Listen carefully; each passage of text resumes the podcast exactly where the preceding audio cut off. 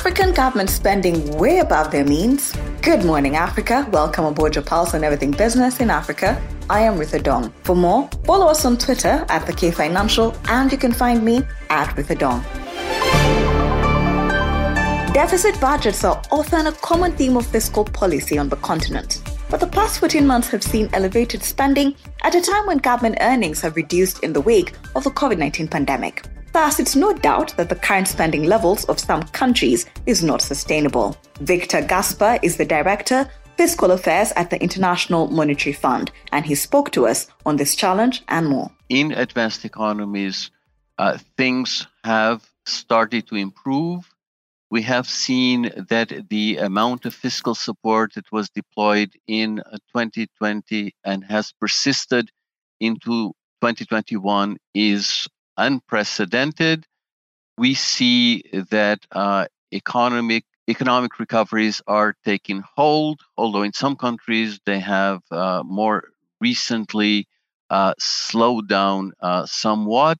In our projections, we see advanced economies going back to the uh, pre COVID 19 uh, path over the medium term, and fiscal policy mimics the recovery in economic activity, with the primary deficit coming back to pre COVID 19 levels over the medium term, and the same happening to spending and revenues.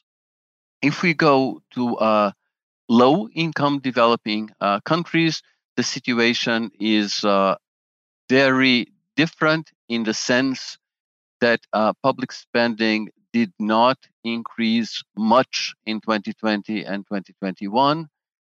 These countries had to respond to COVID 19 and therefore had to give priority to health and to the support of vulnerable households and firms.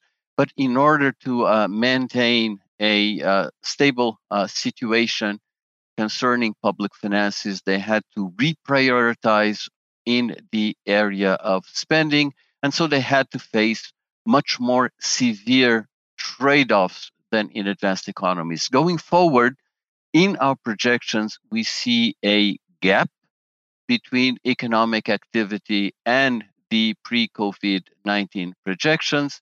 And that uh, gap is uh, something that affects persistently the uh, revenue side of the budget, which basically means that there is a financing gap that emerges for the medium to long term, and that together with less favorable uh, economic perspectives creates uh, challenges concerning, for example, the attainment of the Sustainable Development Goals. What could be the major challenges that countries are facing? So, you have alluded to two themes that are very strong in the annual meetings of the IMF and the World Bank. One is the great financing divide that I alluded to in the answer to your first question, and the great vaccine divide that basically is at the very center of your question. When we look at fiscal space, we do see that the ability of countries uh, to access uh, bond markets to get financing at favorable terms is very different with advanced economies in a favorable position and on the other extreme uh, low income developing countries being severely uh, constrained in the face of shocks like COVID 19, in the face of a crisis like COVID 19, having uh, favorable access to financing markets is a very important asset to have. The uh, great financing divide is something that the global uh, community uh, is uh, addressing and should address with priority.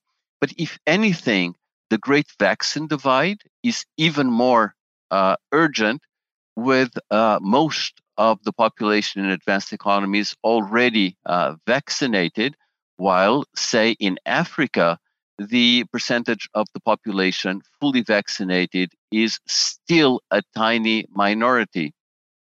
Uh, it's very important that the global community engages in effective action And that should aim, according to plans supported by the IMF, the World Bank, the World Health Organization, uh, should aim at uh, vaccinating at least 40% of the population of all countries before the end of the current year and 70 uh, percent by mid uh, 2022. These uh, policy actions to tackle the great vaccine divide and the great financing divide are very important uh, priorities to the global community. Is there a universal solution for developing countries? First of all, the theme that the uh, situation is such that one needs to have policy advice adapted to country specific circumstances, be it the situation concerning COVID 19, the prospects of COVID 19, the access to vaccines, the business cycle uh, situation of the country, the economic uh, prospects, uh, financing uh, constraints, the characteristics of the economy, how uh, dependent it is from uh, commodities, how dependent it is on tourism, all of these aspects distinguish from country to country, and one needs to adapt the uh, policy advice. One needs to tailor the policy advice, to use your expression, to uh, country specific uh, circumstances.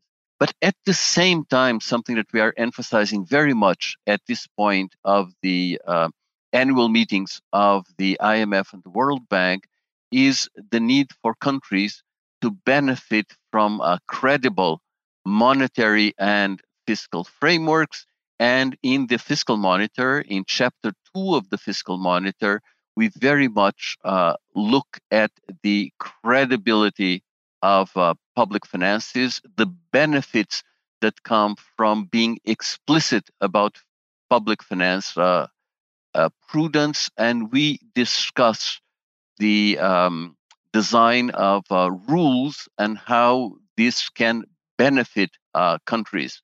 And we do show that countries that benefit from credible public finance uh, frameworks are able to access financing at better terms and therefore are better equipped to manage uh, the uh, conduct of fiscal policy over time under the pressure of uh, very severe uh, shocks like COVID 19. That was Victor Gaspar, the Director, Fiscal Affairs at the International Monetary Fund. Now, a quick review of the other stories making it into the podcast. Kenya's President Uhuru Kenyatta slammed a ruling by the UN's top court on Tuesday to hand Somalia control of most of a potentially oil and rich gas chunk of the Indian Ocean Following a bitter row between the two countries, Kenyatta said his government rejects in totality and does not recognize the findings in the decision by the International Court of Justice based in The Hague, which gave Nairobi only a small slice of the disputed tract of sea off the East African coast. And a look at our markets. Yesterday's trading session on the Rwanda Stock Exchange recorded a turnover of Rwanda francs 3,669,600 worth of bonds traded in four deals on the fixed income market and Rwanda francs 1,145,000 from 5,800 shares traded in three deals on the equities market. The RSI and the all shares index remained constant to close at 103.8 and 145.9 respectively. Radio frequency technology specialist Alaris has received a 535 million rand buyout bid, which could see it delisted from the Johannesburg Stock Exchange. In a notice to the stock exchange, Alaris stated that a consortium comprising of Tadvest Limited, CRH Investments, Connexus Capital Growth Fund Trust, Brazen Force Investments, Guni Investments, and Choke Investments had offered to acquire the entire issued share capital of Alaris. This will be for 4.2 Rand per share. Should the offer be accepted, the listing of Alaris shares on the JSE will be terminated. Shares in Alaris rose more than 25% after the announcement of the news. East Africa Cables posted a net loss of 753.2 million Kenya shillings at the end of the financial year ended 31st December 2020. This is compared to a net profit of 630.9 million Kenya shillings over a similar period in 2019. The listed firm also sunk into a pre-tax loss of 551.1 million in 2020 compared to a pre-tax profit of 658.7 million Kenya shillings in 2019. Thank you for always waking up with us. Good Morning Africa is a product of the K Financial. And if you have any suggestions or you want to check out more stories, visit our website. That is the K Financial. And don't forget to subscribe. You can also find us on all social media platforms at the K Financial. And you can find me on Twitter at Ritha Dong.